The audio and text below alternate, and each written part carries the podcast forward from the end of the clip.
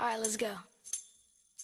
There's gonna be one less lonely girl. One less lonely girl. One less lonely girl. There's gonna be one less lonely girl. One less lonely girl. One less lonely girl.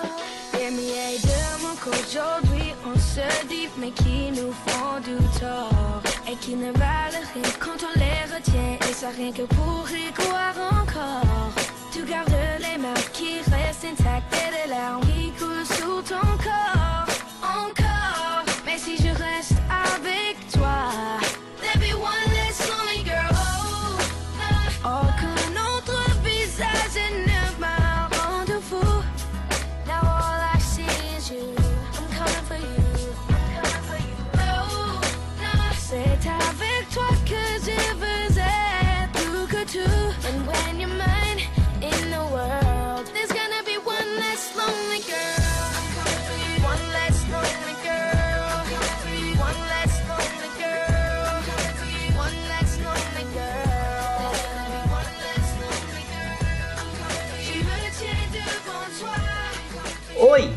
A informação charmosa de hoje é nomes de países, especificamente um, que é o Canadá. Queria falar sobre al- algumas brincadeiras em relação ao nome do, do país Canadá. A informaçãozinha simples só pra gente começar o programa de leves. É, a informação mais aceita, mais difundida do surgimento do nome Canadá tem a ver com alguma coisa da tribo Kanata, que habitava muito a região ali onde hoje está Toronto, Montreal, o que, a parte que fala inglês e francês, ali no, naquele canto direito do país onde chegaram os ingleses.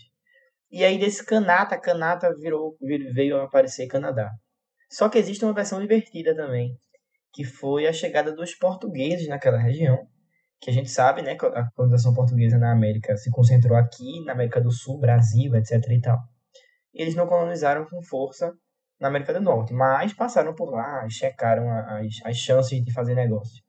Só que chegaram lá, tipo, frio pra cacete, provavelmente no inverno, um monte de árvore sem folha, umas manadas de bicho sel, selvagem, tá? uns, uns- aqueles boizão, qual é o nome daqueles boi? É búfalo? Pronto, esses, búfalos gigantes, uns ursos. Bisão, bisão. É, e tipo, madeira, né? Que foi basicamente o que os ingleses exploraram, né? Exploraram madeira e pele de, de bicho no começo. E aí os portugueses começaram a batizar aquele lugar de Canadá. Tipo, aqui não tem nada. E eu acho essa explicação bem bizarra, porque faz nenhum sentido. Mas existe essa, essa versão lusófona do surgimento do nome do Canadá, que eu acho só orgulho nada a ver de português querendo influenciar a vida de outro país, que não tem nada a ver também. Então eu acho uma boa informação simples, porém pra, a gente pode, a partir disso, tirar mais onda com os portugueses. Que acho que toda vez que aparece aquelas, aquelas brincadeiras de internet, de guerra de meme, não sei o que, os brasileiros são sempre mais preparados para pisar na cabeça do, dos nossos antigos colonizadores.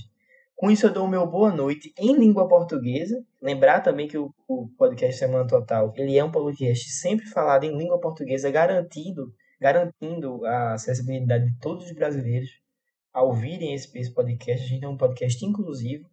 O meu boa noite em língua portuguesa para Rodrigo Alves, aquele que tem um dos melhores sotaques da língua portuguesa, o sotaque que só ele, só ele consegue fazer, diretamente da Várzea, Recife, Pernambuco. O meu abraço, Rodrigo Alves. Como você está? Boas noites, Luiz. Um abraço. muito, muito bom. Eu não acredito, não. Não, não, não, não, não, não, não Ah, acredito. hoje eu resolvi inovar Ai, no meu sotaque. Brincadeira. É, uma boa noite, Luiz. Uma boa noite, Ivan. Rafael, não sei se eu poderia ter revelado. É, e uma boa noite também para é, os fantasmas, né? Porque todo mundo tem seus fantasmas.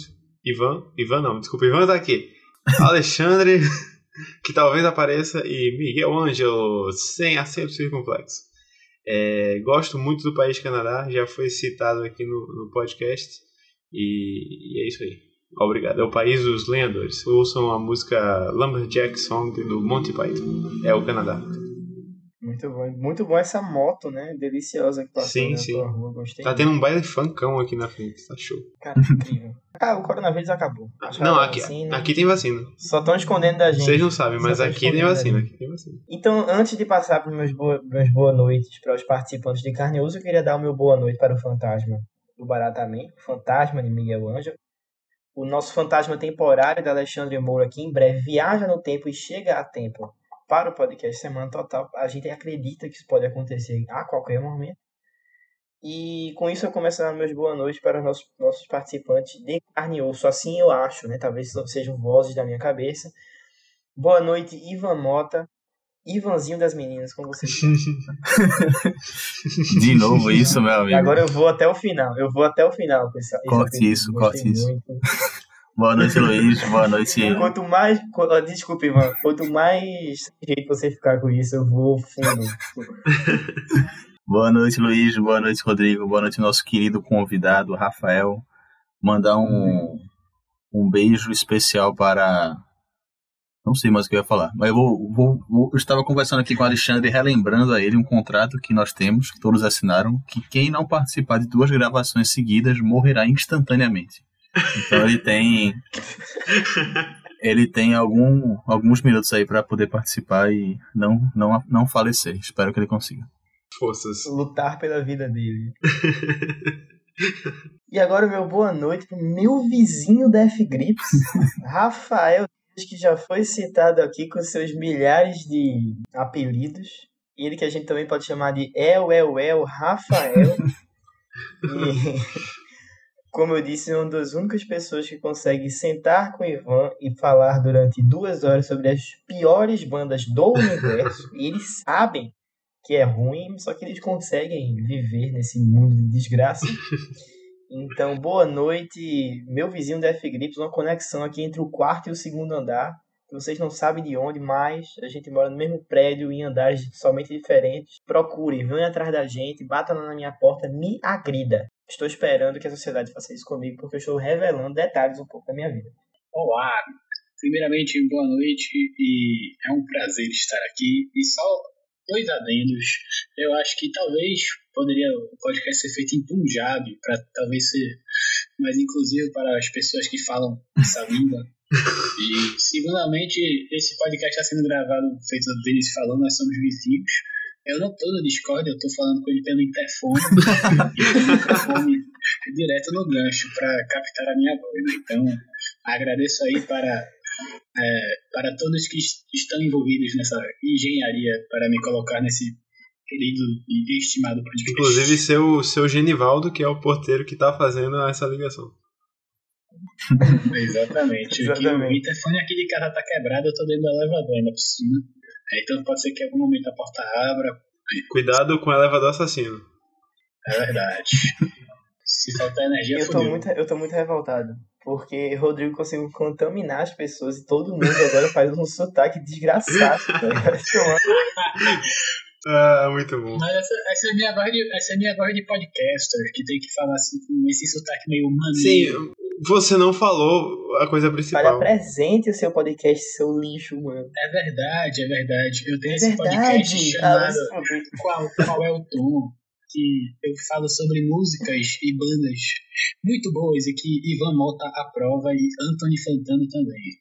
Eu ainda não gravei um episódio sobre é, Death Grips porque eu estou esperando bater 20 episódios. Eu, no momento, estou com 18, quer dizer, 17. Vai sair o 18 amanhã. Então, no futuro, vai sair um episódio sobre Death Grips. Estou, es- estou me convidando para participar disso. Eu me convidei primeiro, cara. Vai ser incrível. A gente manda um e-mail para Anthony Fantano também. E aí, se ele aceitar, nós gravamos, os três. E agora a gente descobriu que ele grava os vídeos sentado. É né? verdade, Todo foi uma- Caralho, sabia. Uma descoberta assombrosa. Estragou a minha vida agora. Ele uma foto sentado numa cadeira e todo mundo, caralho. É porque parece muito que ele tá em pé, tá ligado? Ele nem gira a cadeira pra parecer que ele tá sentado, Sim. né? Você às vezes percebe quando a pessoa tá sentada. Ah, inclusivemente ele parece com aquele o cara do meu malvado favorito, o grupo, porque ele é cheinho, só que ele tem pernas enormes para conseguir parecer que está assim, parecer que está em pé quando na verdade está sentado. Não, ele Então, parece também com. Parece também com o nosso antigo convidado, Fernando Valença, já mandou e-mail aí. Que, na verdade, Fernando consegue parecer com todas as pessoas do mundo, né? Com o Robert Pattinson, com o Anthony Fontano, é o nosso camaleão completo. O cara é o David Bowie Recifense. O nosso. Exatamente, eu ia falar isso.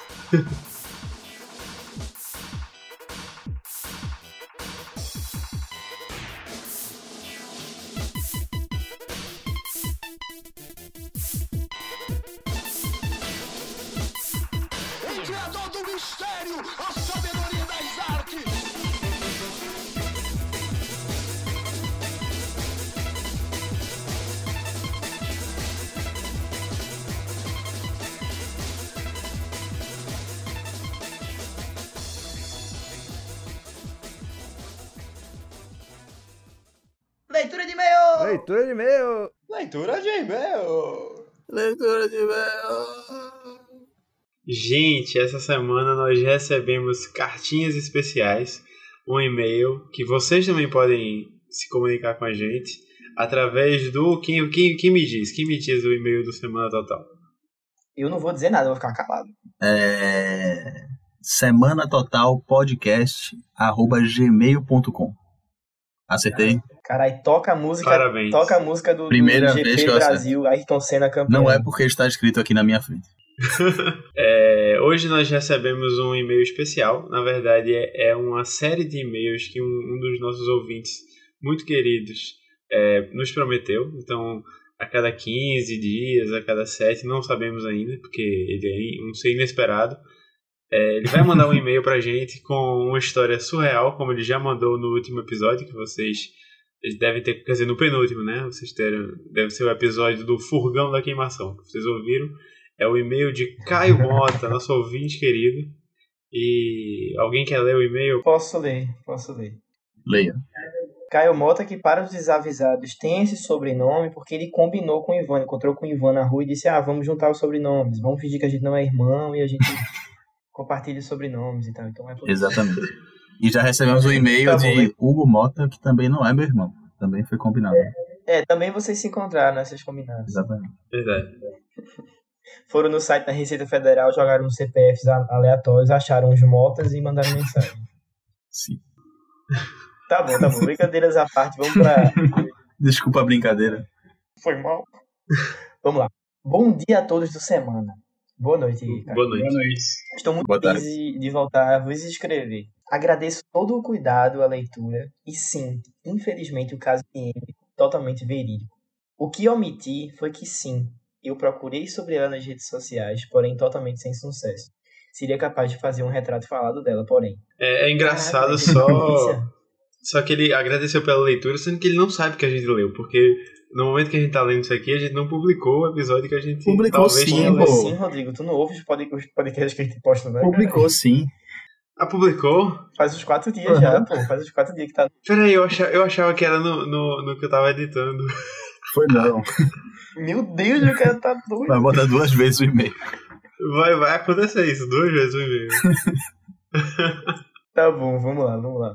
O caso que ele escreve nesta carta é mais simpático e aconteceu nas prévias de carnaval, em outubro de 2019. Antes do trágico início da pandemia, minha rotina era viver no Recife Antigo. Adquiri muito conhecimento da vida e diversos amigos e amigas simplesmente por existir no dia, tarde e noite no Antigo. Todos sabemos o quanto esse pedaço de lugar é recheado de gente diversa, porém o que eu aprendi é que também é um local onde turistas vão para ser recebidos da forma mais calorosa.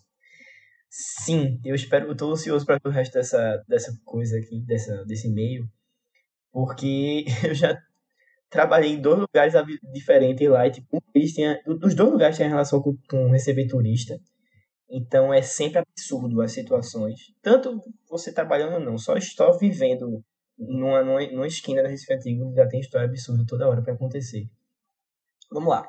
Pois bem, era uma quinta-feira comum, em outubro, em que iria largar a noite e descubro, por meio dos meus colegas de trabalho, que um palco de alguma coligação de esquerda havia sido montada na rua do bar do Teatro Mamulengo para dar início às prévias e aproveitar para fazer anúncios de chapa, dar informações importantes sobre acontecimentos relativos aos membros do partido e informações charmosas sobre as iniciativas que rolaram desde que os membros assumiram seus cargos. Não me recordo agora do partido, mas minha intenção era puramente o prazer de ter um carnaval surpresa. Véi, eu acho que eu lembro desse dia, não sei se eu tô certo ou errado. Porque, inclusive, o Teatro Mamulengo fica lá na Praça do, do Arsenal, né? E teve, teve um evento, velho, que eu acho que era Ocupa Política, que rolou aqui em Recife. Eu não tenho certeza se foi em outubro, mas talvez possa ser. E era tipo em peso, uma galera do PSOL. Eu não sei, vamos ver, vamos ver se foi. Minha cara parceira de rolês, infelizmente ex-colega de trabalho, Nara, já havia aderido à ideia de passar um tempo assistindo aos shows e tomando axé, por sugestão minha, e latões 3E10, por sugestões da galera que a gente acabou encontrando no rolê. Como toda pessoa que se infiltra num grupo já formado, fui me soltando, soltando à medida que a bebida fazia efeito. Eu estava completamente exaurido do trabalho, portando uma mochila nas costas de sandália, sandália havaiana. Cara, cara, cachorro de Havaiana, coitado. É, coitada. Mas assim, show, show de palco público geralmente não é empanturrado. Quando é show pequeno, né? Quando é show grande, eu. Mas quando é show assim, dia de semana, quinta-feira, você consegue transitar com uma, uma sandália de boa. O problema é o meio fio com esgoto, essas outras merdas assim. Vamos lá.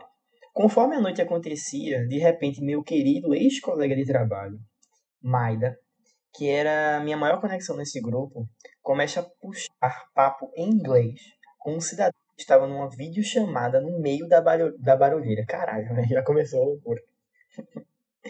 Aquilo me chamou muita atenção e fiquei observando cuidadosamente para entender do que se tratava o diálogo.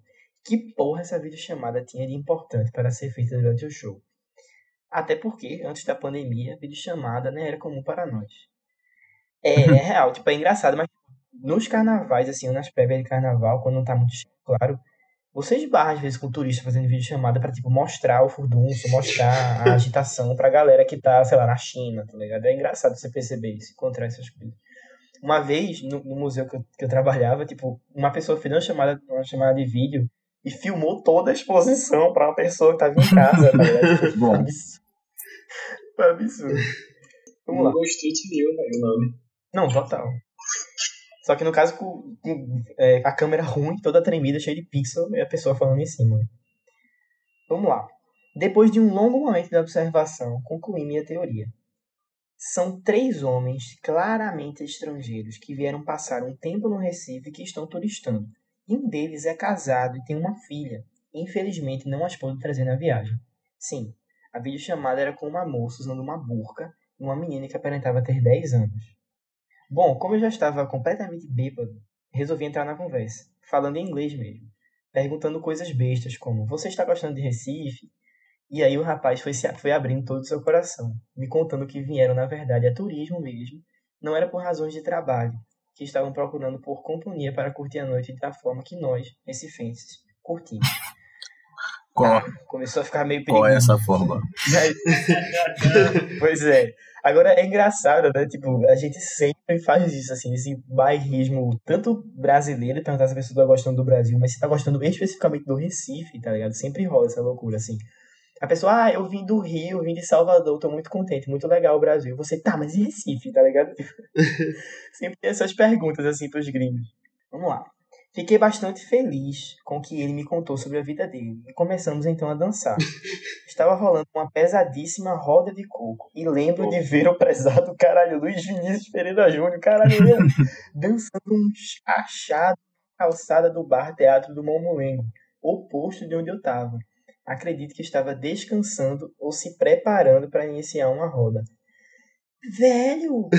que dia foi Você isso? não lembra? Foi, foi, foi, foi o dia da culpa política, assim. Eu tava do outro lado, em- exatamente em frente ao. Exa- Caralho, tá fazendo sentido essa história. Eu lembro que eu vi Caio nesse dia. Meu Deus, lembrei. Sim. Cara, é muito bom esse dia. Vamos lá. À medida que a roda de coco em que eu estava presente acontecia, fui percebendo que os três indianos estavam muito bêbados e tinham e realmente na intenção de sair dali e continuar a aproveitar a noite em outro lugar. Ai, caralho. Gil do Lanche. Nesse meio tempo, Juda. Ai, meu Deus. E chega, chega pro, pro, pro indiano assim, do you have dollars? Let's go to Shildon. Tá. Nesse meio tempo, descobri que uma, uma das pessoas da roda era, na verdade, minha prima. Caralho, sim, a prima de vocês, ela tava lá. Que eu não conheço muito bem, mas chama-se Mirella e mora no bairro do Cordeiro. Fui reconhecido durante a dança e aquilo me deixou ainda mais eufórico. Nesse momento eu estava tão fora de mim que estava dando ouvidos a qualquer um que passasse. Foi nesse momento que o rapaz indiano fez sua investida. hey, can you give me your number? Tentando fazer um sotaque indiano. Né? Ei, por favor, você sotaque de Rodrigo. você pode me dar o seu número? Sem hesitar, peguei o telefone dele e digitei o meu contato. Caralho, Caio. Correto. Ai, meu Deus. Cadê? Simplesmente porque sim. Tudo fazia sentido, tudo estava maravilhoso. Aquela noite de quinta-feira estava me providenciando bastante felicidade e serotonina após um dia intenso de trabalho. Que poderia dar errado? Tudo, né, basicamente. Porra, cara, uma, uma, uma, uma francesa de mentira é, fantasmagórica num, num, num, num restaurante e aí Caio entra na conversa. Um indiano bizarro à procura de, de escravos sexuais e, e Caio dá o meio, né? Era só pra Cai a botar pessoa. no, no panda. Só pra dar No panda indiano. Era só isso. Panda indiano no espaço. Caralho, foi esse indiano que deu em cima de Gabriel, pô. O quê? Ah, é, pode ter sido. Que Gabriel falou no podcast que chegaram indianos ele. Cai a pessoa mais aberta a experiências e essas coisas na vida. Meu Deus. Pois é, pois é. Bom, o grupo de indianos foi embora, como se estivessem discutindo, indo em direção ao local onde havia sido instalados os banheiros químicos.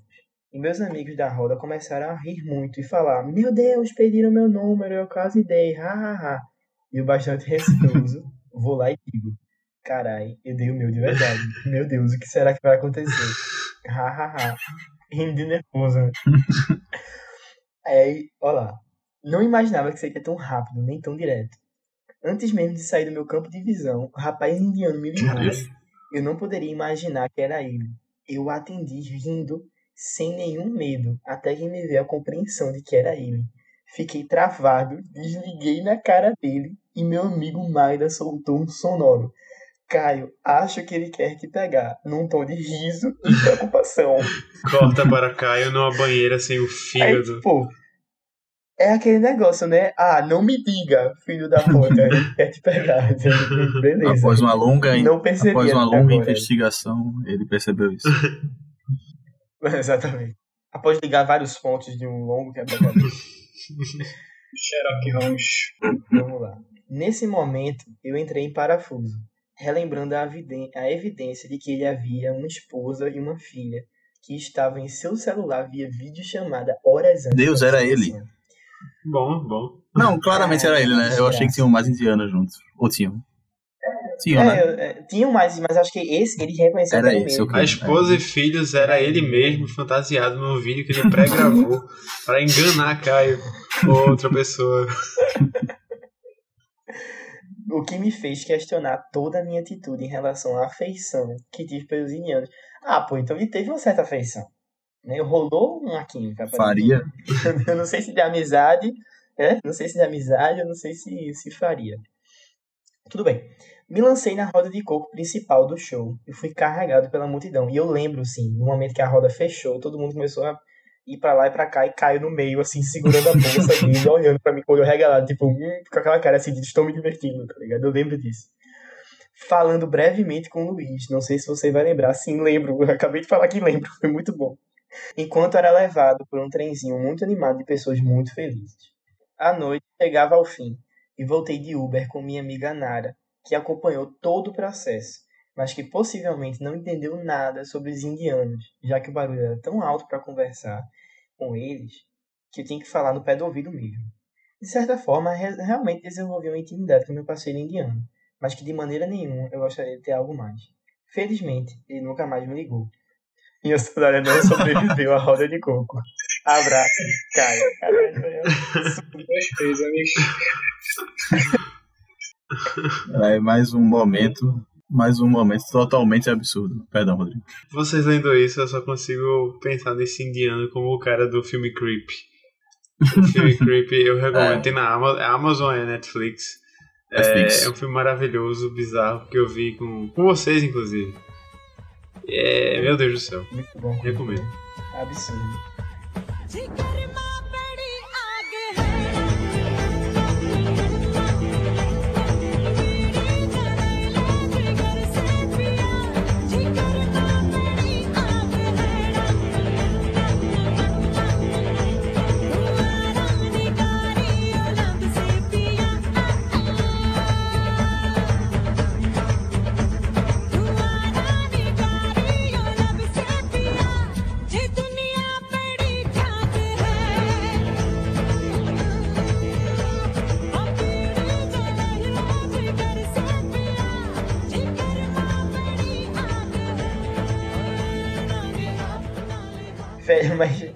Esse negócio de, de indianos, pô, tipo, eu tive uma situação também no Recife Antigo, porque teve um tempo que eu tava estagiando naquela igreja Amado de Deus, que é do lado do Shopping Passo Alfândega, sabe? Que é, é na, no Recife Antigo, né? E aí isso era, sei lá, acho que janeiro de 2019. Então foi algum- uns 10 meses antes dessa história que Caio contou. E aí eu tava lá e tal, foi num dia que chegou um cruzeiro no Porto do Recife, né? E aí, tipo, o Porto desce milhões de pessoas do cruzeiro, que elas fazem um monte de coisa a pé, né? Porque elas têm algumas horas pra ficar na cidade, não é um dia, um dia inteiro. E aí eles- andam muito pelo Recife Antigo, né? E aí vão pedir informação, não sei o que lá, se perdem e tal. E aí eu tava lá na igreja com minha colega, tranquilo, assim, as primeiras horas do dia super tranquilas. E aí chegou num momento que chegou uma enxurrada de pessoas, né? Porque deu tempo todo mundo descer do, do navio, fazer imigração e andar até chegar na região da igreja. E aí chegou gente, absurdo, muita, muita gente, velho. Tipo, tinha uma italiana laranja, ela tava completamente laranja, mal bronzeada, tá ligado? Caralho. muito baixinha, com um crocs amarelo. E ela, tipo, era completamente nariguda. Que ela parecia muito, tipo, parecia muito com o Néstor Kirchner, aquele antigo presidente da Argentina. Tá ligado? Tipo, Nossa, era essa referência igual, foi. era igual ele. Depois pesquisem, Néstor Kirchner, presidente da Argentina, velho. É igual a, a, a, moça italiana que a gente atendeu. E ela só sabia falar italiano e veio conversar comigo. Eu tava no intermédio, assim, falando um espanhol doido com ela. E ela falava as coisas, facilitava e não sei o que, e queria chegar na praia. Eu abri o mapa e disse: Você pode ir ali, pedir pegar um táxi, ou então chamar um Uber e tal. E ela: Não, não, quero ir de ônibus, não sei o que. aí, eu, aí eu disse, né? Toda vez que o turista chegava pra mim e dizia: Eu quero de ônibus, eu já pensava: Beleza, se fudeu, porque eu vou mandar pro Cais Santa Rita, que é o único lugar que tem ônibus pra boa viagem. Então se vira agora, né? Porque tipo, se eu mandasse pra pegar Setúbal, eles iam errar completamente. Aí eu disse, ó, você vai atravessar a ponte, você vai pra esse terminal de ônibus, etc e tal. E você vai pegar o ônibus lá, e aí você vai pra praia. Ela falou, certo, mas aceita euro?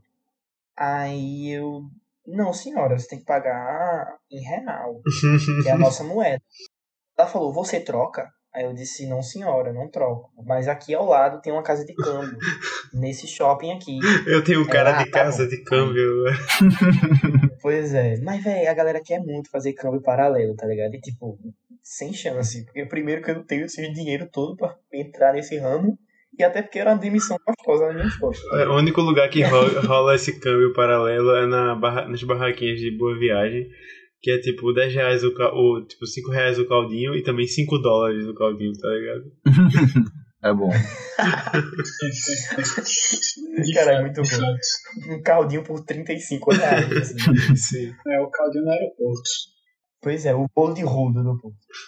Aí, beleza, essa, essa italiana já foi. Só que aí, quando eu terminei de falar com essa italiana, tava minha colega atendendo uma, uma gaúcha. E aí, essa gaúcha tava meio que perto da gente, assim, e ela era uma, tipo, uma mulher muito gigante, corpulenta, alta pra caralho. E ela tava completamente pinicada de, de, de sol, tipo, ela não conseguiu bronzear, só ficou vermelha, com várias manchas brancas no corpo, porque ela é extremamente branca, e não deu certo o bronze dela. Então ela tava completamente absurda. E ela exalava é, protetor solar, aquele cheiro forte de protetor solar. Putz. Porque ela tinha, né, se besuntado pra aguentar o, o sol senegalês do Recife. e ela tava por perto, assim, né? Eu tava atendendo. Eu tava atendendo. Era um casal, mas parece que o velhinho era argentino e a senhora era francesa. Então, tipo, eles estavam misturando as línguas, mesmo sendo um casal. Então, eles não decidiam que línguas eles iam usar. E eu tava morrendo, atendendo eles, assim, tendo que trocar minha consciência pra tentar entender que duas pessoas em duas línguas absurdas estavam falando. E aí eles perguntaram quais eram os principais pontos turísticos ali da região. Eu falei, ah, tal, tem tal coisa, tal coisa, e tem a sinagoga, que foi a primeira sinagoga das Américas e tal. Isso num espanhol, assim, mais ou menos. Aí a gaúcha ouviu e gritou, é a primeira sinagoga das Américas? tipo, muito alta, assim, interrompendo tudo e todo. Aí eu parei assim, eu disse, é sim senhora, eu balancei a cabeça assim, tá ligado? Tipo, e aí isso não, não foi o, o ápice da situação, porque agora chega o melhor personagem do dia, que foi um indianozinho minúsculo. Ele, ele tinha, sei lá, um metro e meio, assim, da, da altura de Aziz Ansari, o, o protagonista de Master of None, tá ligado? E aí ele tava com aquela- aquelas percatas de couro, que é tipo uma sandália de couro, só que você faz enfiar o pé, aquela sandália de avô, sabe? Sim. E aí ele tava completamente desconjuntado, tipo uma camisa de havaiano, um, um cinto de, de vaqueiro sertanejo, uma calça jeans aleatória, um sapato, uma sandália franciscana. Então era um cara absurdo muito baixinho, com aquela, aquela carinha fofinha, assim, com olho grande, bem chamativa de indiano. E ele tava com um brochezinho no, no peito dele, como se fosse tipo um distintivo de escoteiro, de criança, pra não se perder na mata. Tá ligado? E aí tinha o nome dele, sei lá, Raj não sei o que, escrito, tá ligado? E embaixo tinha Índia. Taj Mahal. Caralho, velho. Racismo ativado. E aí ele veio conversar comigo. Ele disse: Ah, o que é que tem em Recife? Não sei o que, com aquele inglês, com um sotaque muito engraçado indiano, tá ligado? Ele disse: Ah, porque a gente é, vai, vai daqui parar em Maceió, vai em Salvador, Salvador, Salvador, Bahia, não sei o que lá, falando assim engraçadinho. aí ele foi e disse: Can you, can you change? Tipo, Você, você pode trocar? Aí eu, né? Trocar o quê, moço? Ele, dollars? I have dollars. Do you have dollars? Foi tipo uma metralhadora de informação, assim. Aí eu disse, não tenho, moço. Não posso fazer esse tipo troca. Eu não, não sou essa pessoa. Aí ele, euros? Do you have euros? você, você tem euros? Aí eu, tipo, não, moço, não tenho. Ele falou, qual, qual a moeda do Brasil? Ele, what's the Brasília money? Aí, Caralho, velho. Como é que a pessoa Eu vem pro país? Não tem a menor É. ideia dessas coisas. Rio. é porque vem de navio, né, pô? Tipo, ele foi despejado em milhões de países, tá ligado? Ele parou no Caribe, ele parou no Despejado. tá? Em milhões de países. É porque cruzeiro é essa porra, né, velho? O cara fica fazendo uma navegação de Sim, sabotagem no litoral de 20 milhões de nações. Aí, aí eu disse, ah, a gente usa reais e tal. Ele, ah, reais? A falar com aquele CR, né? Engraçadinho, itali- é, é, indiano. Aí, tudo bem. Aí ele foi embora, disse, não, beleza, obrigado, valeu, foi embora. E aí, não deu 30 segundos. 30 segundos. Tipo, foi quando os turistas de- desbarataram da frente da igreja. E aí ficou eu e minha colega de estágio na frente do, da igreja, tomando um ventinho assim, porque tava quente esse dia. E aí, do nada, tava passando um Onix branco, assim, um carrinho popular de boa, bem tranquilo, devagarzinho, junto da calçada, do outro lado da calçada da rua. E aí depois veio um, um, um carrão, assim, comprido. Aqueles carros, parece carro de político, preto, tá ligado? Veio, assim, deu uma trancada no Onix, tipo, vá, bem rápido, pá, trancou o carro. Aí tinha um, tipo, um cachorrinho, uma Lulu da Pomerânia, assim, um cachorrinho de, de granfino, paradinho na janela com a linguinha pra fora, assim, fazendo, tipo, ofegante, tá ligado? Aí a pessoa baixou os dois vidros, aí quando viu o cachorro, e aí a pessoa pegou um maço de nota de 100 reais, muito grande assim, jogou dentro do Onix e foi embora em disparada. Tipo, foi embora os dois carros. Eu, tipo, caralho! O que aconteceu, porra? Um carro gigantesco, muito rico, trancou o outro, jogou dinheiro dentro. Tipo, era muita nota de 100 reais. Muita nota de 100 reais. E aí tinha um cachorro de granfino dentro do carro e os dois carros saíram disparada completamente no meio do Recife Antigo. Tipo, alguém me explica isso, por favor. Depois de um indiano querer fazer câmbio paralelo comigo e Nestor Kirchner, versão italiano bronzeado, falou comigo. É uma cena, uma cena dirigida por David Lynch. esse, esse dia foi absurdo. Se, se, se meus olhos fossem câmeras, eu queria muito conseguir editar isso e tornar isso um curta-metragem delicioso para o mundo poder ver esse dia. Porque é maravilhoso. O- De fato, como o Caio disse no e-mail, o Recife Antigo é um dos lugares mais absurdos do, do, do, planeta, do planeta Terra. O meu questionamento era, assim, no que tange a- as vestimentas dos nossos estimados turistas. Na verdade, os turistas do mundo todo. Assim, porque todo turista tem que se vestir escroto. Meio que o mundo inteiro tem um, um fardamento que seja, sei lá, uma tênis jeans básica branca, tá ligado? Aí, se você usar isso em qualquer lugar do mundo, você vai parecer uma pessoa normal. Só que toda vez o pessoal vem pro Brasil, aí pensa que tá indo pra. Ou então, sei lá. É, e quando a gente vê em filme, por exemplo, os turistas vão pra Nova York, não sei o que, aí tem sempre aquele bolo de. é, aquela massa civilizatória de asiáticos que ficam andando pela Times Square e todo mundo meio que bem a caráter, com camisa florida e, bermuda caixa. Eu com a- acho que com a máquina da, da Canon pendurada no peito, sabe? eu acho que a ideia do turista é ele conseguir fazer um, um, um outfit, um look que consiga mesclar todas as culturas do planeta. Então ele acaba se incluindo em todas, mas não se incluindo em nenhuma ao mesmo tempo. Então ele parece um ET em qualquer lugar. E ele tem elementos que, que relembram levemente a, localidade que ele está.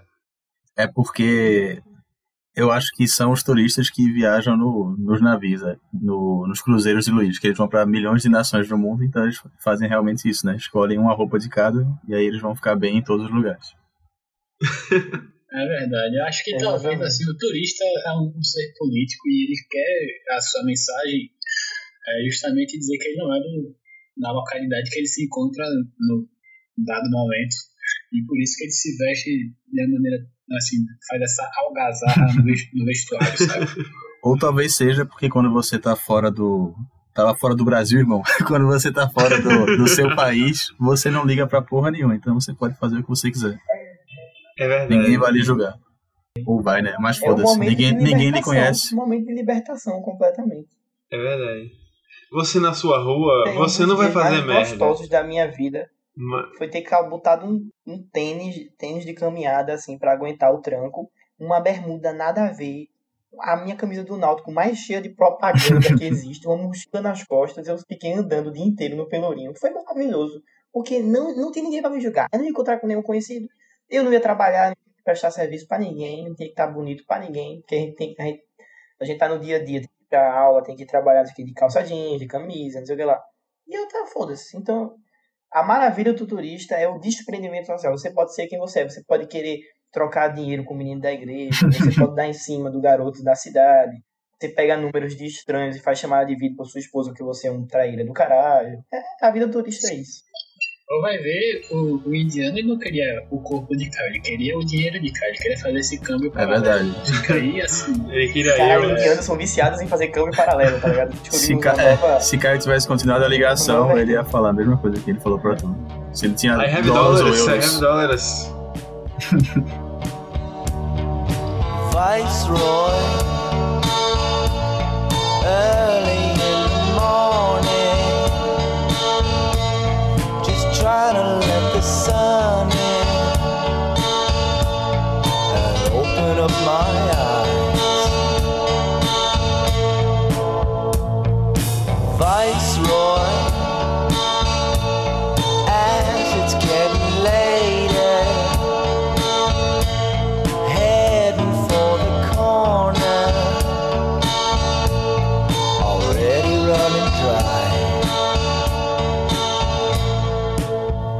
É como o nosso e-mail e o seu relato, Luiz, foram sobre contatos com pessoas estrangeiras. Eu lembrei de uma história que eu acho que você que você já ouviu. Não sei se acho que Rodrigo e Rafael não escutaram.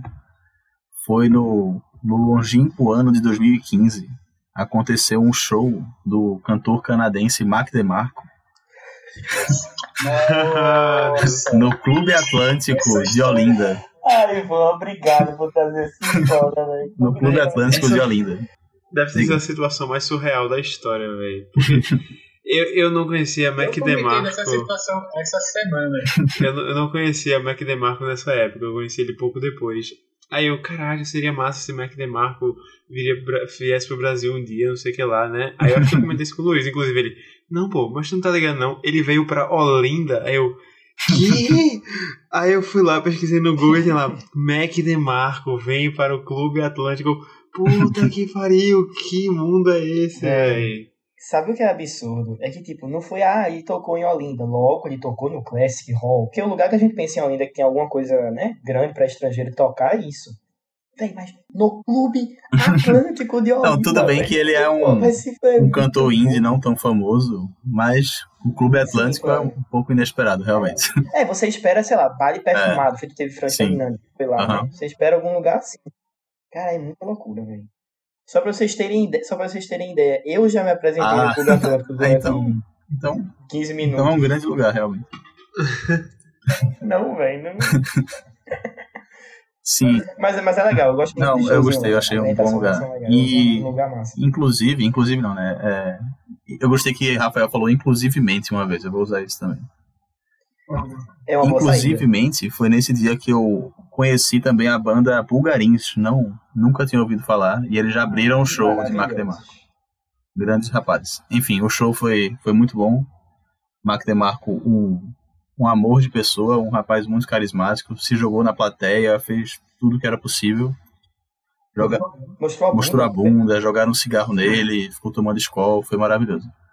E aí, quando acabou o show, a- os membros da banda ficaram andando pelo, pelo, pelo clube.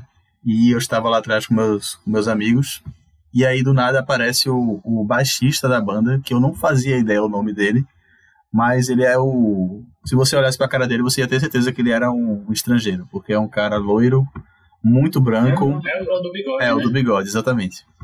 Que, Nossa, esse Ele cara é bem feio, e tinham falado pra mim que ele já tinha assisto, sido baixista de Tame Impala, que é outra banda que eu, que eu gosto bastante.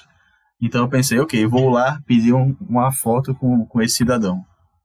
Aí eu cheguei lá falando um inglês de bêbado, que eu não vou conseguir reproduzir agora. Mas aí ele falou pra mim algo como: Ah, você nem me conhece e já chega assim pedindo pra tirar foto.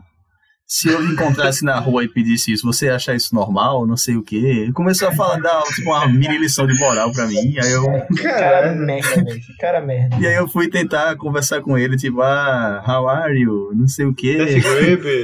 Deve- tentar, mas eu tava, eu fiquei muito nervoso na hora. E aí, só que enquanto isso, enquanto o, o, o Gringo estava me dando um sermão sobre ser educado com, com as pessoas e não sei o que, meu amigo Francisco tirou 500 fotos desse momento ao redor. e eu vou encaminhar algumas aqui para vocês terem a noção do momento. É, é essa que tem figurinha tua? Sim, é essa mesmo. Nossa. Meu Deus. Véi, o que eu mais gosto dessas fotos é que elas são fotos em rotação, né? Sim. Caralho, As rapidinho. fotos foram tiradas em, em vários ângulos, assim, Olha a 360 mulher Velho, essa mulher no fundo. Que porra é essa? Parece uma assombração. É a, fi- é a filha do político corrupto de Brasília, velho. Caralho, o Emily tá ali. Caralho. Se vocês já jogaram um jogo Soul Não, aí- River. Meu é Deus, eu acabei de ver, velho. Acabei de ver a foto da mulher. Meu nossa senhora. Nossa, eu vou botar o mouse na frente essa assombração. Você- vocês da, da audiência devem ter visto essa foto na capa do podcast. Aí você, você dá um grande zoom Agora e você encontra a, mulher. a aparição. Depois a gente posta no Instagram pra galera ver com detalhes. Véi, mas o que eu gosto muito dessas fotos é porque eles são tiradas de 360 graus e aí a gente fez um GIF que é tipo arrodeando assim, em van em, vários ângulos. É verdade, com o né? Existe esse GIF. Baixista. E ele foi tão filho da puta que todas as fotos ele conseguiu ficar de costas. Tipo, o rosto dele não aparece. Tá ligado? Porque ele. E me gera muita revolta esse cidadão, porque ele é um cara que ninguém conhece. E eu pedi pra tirar uma foto, ele não quis. E enquanto isso, o Marco DeMarco estava cercado de 800 pessoas pegando na bunda dele, tirando foto, dando cerveja pra ele, e ele lá completamente tranquilo. Então, vá tomar no cu, baixista de Marco DeMarco, eu lhe odeio. E teve a chance agora de aparecer e ficar famoso na capa do podcast, não vai ficar? Tá de lado. Exatamente. Exatamente, é. o crédito da foto vai ficar pra o Ratatouille lá no fim da foto. É, Marco DeMarco conquistou meu coração. Nunca tinha reparado quando nisso. velho. ele foi amarrado numa cadeira de bunda pra fora, um, um japonês pelado. Não, não, não, não, foi o contrário. Ele conquistou meu coração quando um japonês amarrado numa cadeira de quatro, com a bunda voltada pra cara de Mark DeMarco, e ele empurraram a cabeça dele no cu do japonês e ele aceitou no programa de Eric Andre. Pra mim, ele conquistou meu coração e disse, não, esse cara ele foi feito pra não se importar com nada que a vida coloca no, no obstáculo dele. Homens perfeitos. Foi muito bom, velho. O cara, para toda a televisão americana, o cara se passar por isso é maravilhoso. É, é engraçado a participação que a gente fez aqui. Não sei se vocês conhecem o programa do YouTube que é o Hot Wings, que é pessoas muito comendo comida apimentada. O Mac DeMarco fez uma, uma, parti- uma participação que parecia que as orelhas dele iam pular da cabeça de tão vermelho que ele tava. Porque ele é muito branquelo, né? É, ele puxou o capuz do casaco, então ficou com aquela orelhinha de havana. e ele foi ficando muito vermelho e chorando. Então, assim, eu, eu recomendo. Acho que são 20 minutos de diversão para depois do podcast vocês assistirem, caros ouvintes. Irei atrás também.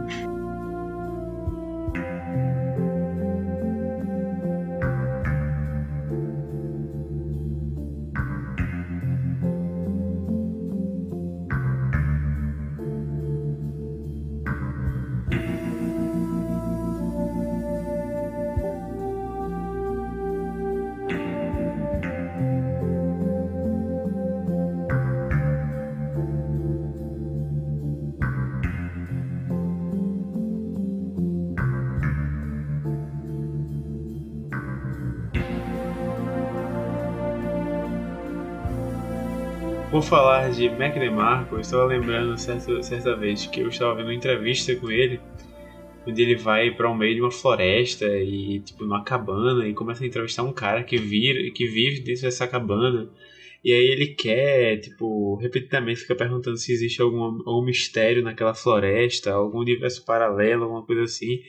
E aí o cara começa a ficar puto assim, velho, por que você tá me perguntando isso? Ele, cara, é porque eu comecei a assistir Twin Peaks e agora é tudo isso que eu penso e tudo mais. e aí e aí eu lembrei agora que Ivan é o maior fã da história de Twin Peaks e de David Lynch. Ivan, o que você acha dessa série? O que você pensa sobre ela, sem spoilers, que eu ainda estou vendo? Realmente eu me considero sim o, o maior fã de Twin Peaks da, da história. De David Lynch eu ainda não posso me considerar, pois não assisti todos, estou no processo. Porque são filmes que você precisa estar com, com a mente no lugar para assistir, porque qualquer situação que você não esteja bem da cabeça, você vai acabar entrando num submundo e nunca mais vai voltar. Então por isso, por isso que eu estou demorando um pouco. Pois é, assisti Duna e fiquei completamente triste. Que filme ruim do caralho. Não, mas Duna, Duna não conta. É, Meu Duna não conta como. Não, não é um filme deles, é mentira, é tudo mentira. É um filme da indústria. Enfim, e, e sobre Twin Peaks, é realmente uma série que eu tenho um grande carinho. Estou reassistindo pela terceira vez já essa experiência. Eu gosto. E você vai querer comentar um pouquinho, Rodrigo, sobre a série? Vamos, vamos. Sem vamos. spoiler. Twin Peaks é uma série criada por David Lynch e Mark Frost e foi ao ar em 1990. As duas primeiras temporadas foram em 90 e 91. E basicamente é sobre um agente do FBI que vai para uma cidadezinha pequena de 5 mil habitantes, mais ou menos, investigar o assassinato de uma, de uma jovem que era muito querida na cidade, que ela é tipo a garota mais popular do colégio, a rainha da, da porra lá, esqueci o nome, do baile de baile de formatura, baile de inverno, não sei, namorava o prom, prom, o né? prom, isso, prom. Namorava o, o jogador de futebol americano, era querida por todos, e ela, e ela foi assassinada. E aí vai esse. Morreu instantaneamente. Isso, morreu instantaneamente. e aí vai esse, esse agente do FBI, uma, uma figura um pouco peculiar, eu diria. E quem assistiu a série vai entender o que eu estou falando. E aí foi um sucesso estrondoso na época. Todo mundo queria saber quem tinha matado Laura Palmer, não sei o quê. E aí realmente foi um fenômeno cultural na época. Passou no Brasil, passava no depois do Fantástico na Globo. Não sei como isso aconteceu, mas aconteceu. Caralho, não sabia disso. Pois é. E aí a série fez muito sucesso na primeira temporada. No meio da segunda começa a ficar um pouco mais fraco e inclusive David Lynch saiu um pouco da, da produção porque ele estava gravando um filme. E aí a série vira uma praticamente uma novela com várias coisas muito estranhas acontecendo. E ele retorna no final da segunda temporada para finalizar. Só que os planos não eram acabar a série ali. Só que como perdeu um é, muita audiência, acabou sendo cancelada. Deixando um plot twist absurdo no final da, da segunda temporada. Que só veio a ser. Na verdade, não, não vou nem dizer isso, se veio a ser revelado ou não. Enfim. Mas só veio a ter continuidade 25 anos depois, quando foi lançada a terceira temporada. Que foi financiada pela Showtime, o canal de TV americano, e está na Netflix, só que só tem a terceira temporada na Netflix. Inclusive está como a primeira temporada, então cuidado. Se você for assistir Twin Peaks na Netflix, Ah, é, eu fui assistir. eu saiba que é a terceira temporada. Então, muito cuidado. É, exato. É, você não vai entender de qualquer jeito, mas de começando da terceira é muito difícil. E Rodrigo está vendo a terceira agora. Isso. Eu- E eu considero que a série vai ficando mais doida com o tempo, mas quando chega na terceira é um nível de loucura que eu não sei nem explicar. É verdade. Exatamente. Tem duas coisas que são muito boas sobre Twin Peaks. Uma é tipo o enredo básico assim que dá pra você entender, que é tipo uma história de mistério, um- uma, uma questão policial ali que intriga você e você pre- prende sua atenção e tudo mais. Sendo que a outra coisa que você fica completamente lombrado assistindo é as doidices que David Lynch coloca no meio da série, que de certa forma fazem parte do enredo, mas que não necessariamente você vai entender, nem se assistir vídeos de 4 horas tentando explicar a você. É uma loucura completa que ele, sei lá, chega na cabeça dele através da meditação transcendental que ele faz lá na Índia com um indiano querendo trocar dólar. E. E aí surgem essas ideias, essas coisas de universo paralelo, e eles ele bota uns anão que fala ao contrário. E umas coisas completamente malucas, mas você começa a ver e você não consegue parar, porque é, é sensacional. E aí, é, essas, essas duas temporadas antigas que eu, eu gostei muito e tudo mais, é, eu, eu terminei numa sensação tipo assim, que merda que aconteceu aqui? Porque, como o Ivan falou, tem uma, uma, uma- um, um twist maluco lá na série, enfim, você tem que ver pra saber. E você acaba assim, velho, que merda é essa? E aí, pouco tempo depois que eu terminei de ver, saiu a notícia que ia ser lançada a nova temporada. E uma coisa muito interessante aqui, durante, no, no enredo da série, eles falam bastante sobre uma coisa que vai acontecer daqui a 25 anos. Constantemente Isso. ficam falando sobre isso. E aí, 25 anos depois, eles lançaram uma nova temporada que é justamente a continuação daquilo. Então, tipo, explodir mentes Aí você vai me absurdamente. dizer que isso foi planejado. Aí Foi eu não tudo sei planejado, o que é. Foi tudo planejado, talvez. Caralho, se foi planejado, puta merda, parabéns. Eu acho que não foi planejado, mas. Boyhood, quem é Eu acho que quando ele, quando ele percebeu, eita, vai fazer 25 anos, então bora fazer isso. Exatamente. É, bora, bora explorar a oportunidade. né? Exatamente. Aí, é, essa Ah, nova temporada, eu, eu tentei ver várias vezes, começar a ver. Sendo que, tipo, eu tinha acabado de ver a, a temporada antiga fazia pouco tempo. E aí, na minha cabeça, Twin Peaks era aquela coisa da, da, da, da série, do- daquela qualidade dos anos 90, com aquela qualidade de gravação e tudo mais. E aí veio um negócio meio 4K, tudo bonitinho e tudo mais. Eu, que merda é essa? Isso não é Twin Peaks. Twin Peaks é tudo lascadão, fudidão. Aí pra mim não entrava de jeito nenhum. Até que recentemente eu, não, vou, Rodrigo Conservador. Exatamente. Aí eu vou tentar ver e realmente vale a pena. Essa temporada eu tô achando ela incrível. Talvez eu não, não lembre exatamente do que eu vi na última, é, na, na- na mais- nas mais antigas. Mas tipo, eu tô achando essa muito mais engraçada. Eu tinha falado isso pra Ivan. Tipo, o humor absurdo das coisas absurdas que acontecem, mas também o humor, humor mesmo. Tipo, das situações, do próprio roteiro, que é feito às vezes você rir. Aparece Michael Cera do nada e você. é um Meu absurdo. Deus, meu Deus do céu. Sim. E, e não sei. E as loucuras estão muito maiores do que as das duas primeiras temporadas. Tá muito bom, muito bom de verdade. Eu recomendo a todos assistirem. Eu tô recomendando como se fosse uma coisa que tivesse lançado ontem, mas não foi. É é 2017. sendo que eu tô vendo agora e tô muito empolgado. Comentar isso aí de aparições inusitadas em séries. Eu tava assistindo Modern Family com a minha irmã um dia desses. E ocorreu de um episódio totalmente aleatório. Tem uma aparição de ninguém mais, ninguém menos do que reza a lenda, um dos caras mais chatos de Hollywood, talvez, que é o Edward Norton, que fez é, Clube da o Luta, né? maluco lá de, de Clube da Luta, fez o outro de é, American History X, eu acho que ele é um neonazista Sim. Sim. então, ele faz, fez esses filmes pesados, ele só pega filmes que ele vai conseguir meio que entrar de cabeça no personagem Ele total. fez o Hulk também. É, o primeiro Hulk, é, que isso aí acho que até ele quer esquecer, eu esqueci. A Marvel Mas- rejeitou esse Aí filme. do nada ele aparece como no, na série total besterol, que é Modern Family, como um personagem altamente escrachado e só aparece assim 5 minutos de um episódio. Então fica aí a minha contribuição no que tange a essa discussão sobre aparições totalmente inusitadas aqui nesse podcast. Eu não sabia que ele era odiado. Alguém pode me explicar o que eu faço pra não me sentir assim? Eu já comecei a perceber o efeito que você tem sobre mim. Meu coração começa a disparar. Será que eu tô pirando? Você quer me provocar? Você me olha e eu começo a rir. Quando o melhor que eu faço é fugir.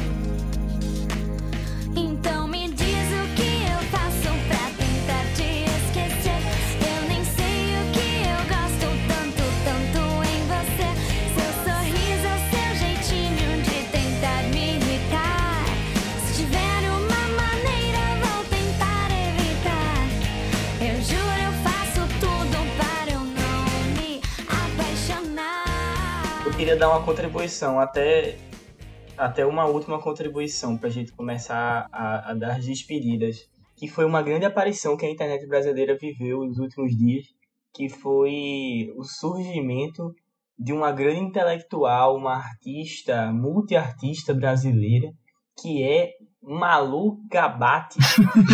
Sabendo? Mano, Que é o novo, Manu Gavassi, o novo alter ego de Manu Gavassi. Se você for ver o novo Como assim? de Alter ego? Não é Sim, outra pô. pessoa, não? É, é um alter ego. Véi, Eu sei, calma. Eu sei que não é. Do nada, velho. pessoa. Do nada, do nada. Malu, Manu Gavassi, ela destruiu todas as redes sociais dela, pagou tudo. E aí ela voltou do nada com uma foto sem legenda dela loira. totalmente diferente, assim. E aí o user dela tinha, tinha se transformado de Manu Gavassi pra Malu Gabate. e aí, depois, quando ela lançou o clipe, que saiu um clipe recentemente, que eu nem vi essa porra, mas eu vi a galera comentando sobre, é, tinha lá no final, assim, direção Malu Gabate. Então, tipo, foi uma música e um clipe de Manu Gavassi, ou seja, o alter ego musical, e Malu Gabate, o alter ego audiovisual, entendeu? Então, Então é tipo Donald Glover e Childish Gambino brasileiro. Eu acho isso maravilhoso. e aí depois apareceu uma manchete na Folha de São Paulo, naquela coluna social, a mesma coluna social que lançou o Rei do Camarote, tá? Apareceu uma manchete que era tipo Malu Gabate abre seu apartamento de 150 metros quadrados no edifício Copan em São Paulo. E aí tem toda uma entrevista fictícia com esse personagem que só ela criou num apartamento no edifício Copan, aqueles apartamentos de, de cheio de samambaia, aquela coisa bem alterna. E ela lá, sentada nos lugares, fazendo pose de cabelo loiro, dizendo que foi um desafio ter dirigido o novo clipe da Manu Gavassi. Elas já vinham se namorando artisticamente há muito tempo, desde que ela passou a temporada dela em Nova York, a temporada dela em Paris. Só que, na verdade, a grande inspiração dela surgiu no sabático que ela fez na Tailândia. E ela voltou para o Brasil exclusivamente para esse projeto agora. Porque ela estava esperando as fronteiras do Brasil se reabrirem, que ela não concorda com esse processo, mas que ela usou desse processo para voltar à sua terra natal, porque ela estava em Nova York antes. Então não tinha como. Ela passou a quarentena em Nova York, ela voltou para o Brasil e aí ela gravou o novo clipe da Manu Gavassi, que foi um trabalho incrível, uma das maiores obras cinematográficas que ela pôde se colocar nos últimos anos. E aí fala que ela, ela colaborou com fulano de tal, que seus pais já eram cineastas, e foi aí que veio a sua inspiração, e que os pais dela negaram a negaram dirigir Central do Brasil. E aí Walter Salles pegou o projeto, tá ligado? tipo, é uma, um absurdo. Eu fiquei, cara, ou, ou- aí é, é aquela velha coisa, velho. Tipo, é o embate que eu ainda não resolvi dentro de mim desde que acabou o Big Brother. Manu Gavassi é uma escrota, uma gênia. Porque ela chamou de volta o holofote pra ela depois de um tempo que ela ficou fora, tá ligado? Tipo, acabou. Ela não tava no Big Brother, foi. Tava, pô. Ela foi finalista do Big Brother, porra. Não, a Gavassi que Cara, tava, a, a no- Gabate não na estava. Lua. É porque, assim, feito o Manu Gavassi claramente, sei lá, perdeu o fio da Moana na quarentena. eu tava, sei lá, fazendo isolamento social e sem ver Big Brother. Acho que eu fui uma das 10 pessoas do Brasil inteiro, talvez. Não que isso seja bom, porque eu acho que eu provavelmente perdi, perdi a oportunidade Perdeu de me divertir muita oportunidade. né? e de compartilhar memes no, no Twitter e nas redes Não, foi um sociais. experimento social, pô. Esse- o, o, o Big Brother Eu desse ano são lições sobre ser, tudo. Ele, explica, ele explicou várias questões da nossa contemporaneidade. Cultura do cancelamento. Explicou o que era sororidade pra Felipe. Isso, assim, foi um podcast, um podcast É, agora, não, um assim, Big Brother. Acho que claramente maravilhoso. estamos lidando ou com uma pessoa que, sei lá, talvez seja tem algum transtorno psiquiátrico ou a próxima Fernando Pessoa, talvez, né, com vários alter egos para, sei lá, divulgar sua genialidade de maneiras diferentes. Então, eu espero pelo melhor, eu espero que realmente Malu Gabate tenha- é o David Lynch brasileiro.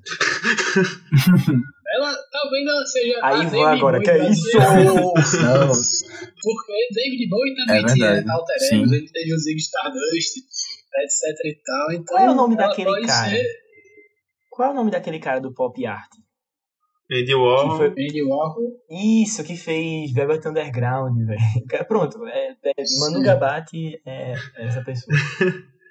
Por quê? Eu não peguei essa referência agora. Não, eu tô fazendo piada com pessoas que pseudo-geniais, tá ligado? Que- Ah, pessoas sim. absurdas da cabeça mas- que, em- em- e por conta de fetiche artístico, criam loucuras e a galera aplaude, tá ligado? É tipo, é a história de Manu Gavassi. Sim.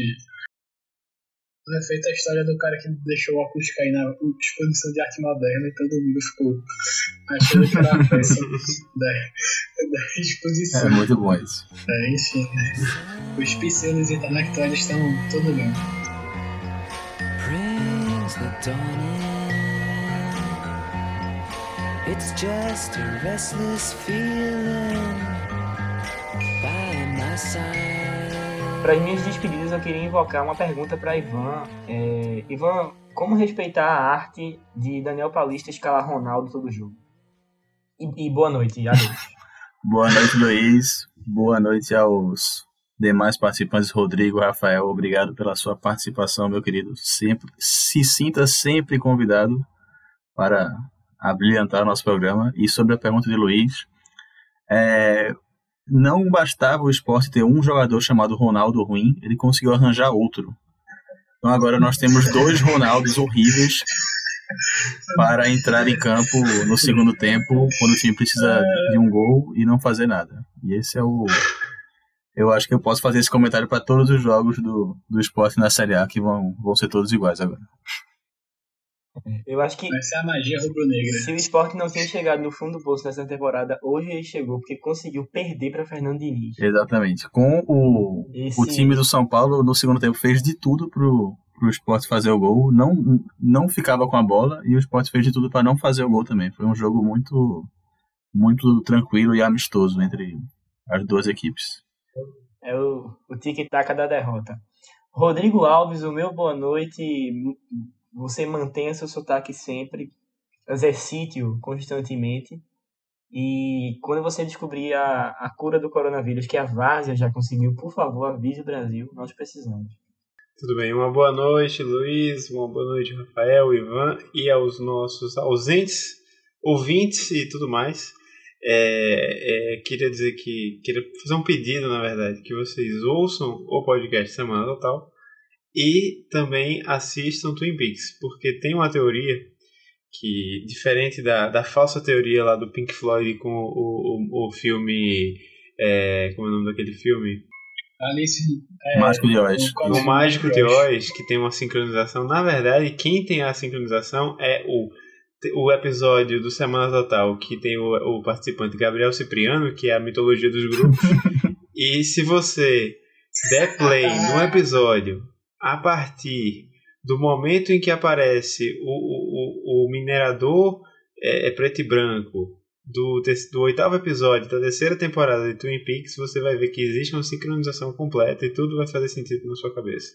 Eu gostei muito que, que Rodrigo pediu para as pessoas ouvirem o Semana Total dentro do Semana Total. Exatamente. Eu acho que é um, um, Meta pedido. Se chama metalinguagem isso aí. Até eu vou, vou fazer isso, porque esse episódio 8 de Twin Peaks é, é, uma da, é um dos episódios já feitos. Só vou dizer isso. É verdade. episódios já feitos. Dos tempos. Dos tempos. Ah, é muito bom porque o, o podcast que Gabriel participa já foi eleito por todo mundo, tipo, cura a depressão. Assim, caralho, tô ansioso, tô mal, tô me sentindo, tô ruim, tô me cobrando, não vou conseguir fazer tal coisa. Aí eu vou relaxar ouvindo o podcast que Gabriel participou, tá ligado? Todo mundo tá nessa vibe já, assim. Inclusivemente, eu pretendo tatuar esse, esse podcast no meu corpo. Caralho, assim que velho. possível. Porque a transcrição, Cara, Fábio, é a transcrição total. Vou chegar cara, nas costas. um nativo maori da Nova Zelândia. o, o nível de, de absurdo da vida da pessoa, né? Tatuar o podcast de Gabriel Cipriano. Cipriano. sei lá, o- vai tatuar o discurso de Fidel, alguma, coisa assim, um textão, uma frase da Bíblia, um capítulo da Bíblia, não, um podcast de Cipriano. Claro, que inclusive no meu celular, quando ele foi salvar o contato dele, ele salvou isso aí, provavelmente ele não lembra, porque ambos, tanto eu quanto ele, estávamos deveras transtornados. Foi na minha primeira e única até agora aparição na laje. Uma aparição explosiva. É, ele salvou como Cipriano, Cipriano, Cipriano. o contato dele. Então, fica esse, esse conhecimento aí Ai, para, caralho. para os ouvintes. Pois é, meu vizinho Death Crips, Rafael e todas as nomenclaturas que você pode ter, o meu grande abraço. Foi maravilhoso a sua presença aqui. Esperamos que isso possa se repetir. A gente lembra para todos os Claro ouvintes ouvirem o podcast Rafael, qual é o tom, para conhecer um pouco de música, música ruim, música boa, música que ele diz que é ruim que você vai achar boa e música que ele diz que é boa que você vai achar ruim. Então isso já é um motivo para vocês brigarem muito. que é isso que move a internet, é a treta. Então, boa noite, Rafael. Muito obrigado por isso. Boa noite e ouçam aí o, qual é o tom que lá vocês vão me ouvir falar com essa voz de locutor de podcast. então, é, e sigam lá no, no Instagram, que lá é o principal, a rinha, a rinha virtual, onde eu discuto ferozmente, com sangue nos olhos, com todos os meus seguidores sobre música, que eu quero sempre, sempre emplacar a minha opinião, porque ela é soberana e Death Grips é o melhor acontecimento na música desde Radiohead. Obrigado a todos, boa noite para o fantasma de Alexandre, que agora Alexandre chegou ao final do podcast sem participar, então ele deve estar. Ele deve estar se engasgando nesse exato momento, caindo no chão. Um, abraço o fantasma de Miguel e aquele velho beijo e abraço para o grupo do Secret Hitler e todos os integrantes e integrantes que pedem beijos e abraços constantemente. Um vai tomar no cu pro Panda Maranhense e um volta ativa Panda de Ferro original. Step up, dragon volume blasting, bailing out my brain. Red light flash, dim stop, I smash. Abraxas, hydroplane, massive. That's his fight for reign and madness. Massive mind and I add with black that fist on the waves, stratus. Come right the far that's line. Don't wait for me if I care about anything, anywhere. Losing myself, I get the stairs when I'm looking at. Wasn't there, wasn't there, wasn't there, wasn't there, wasn't there. Nothing out there, been staying solid. Hit the ball, sleep deprived, we drove the car. I'm still alive.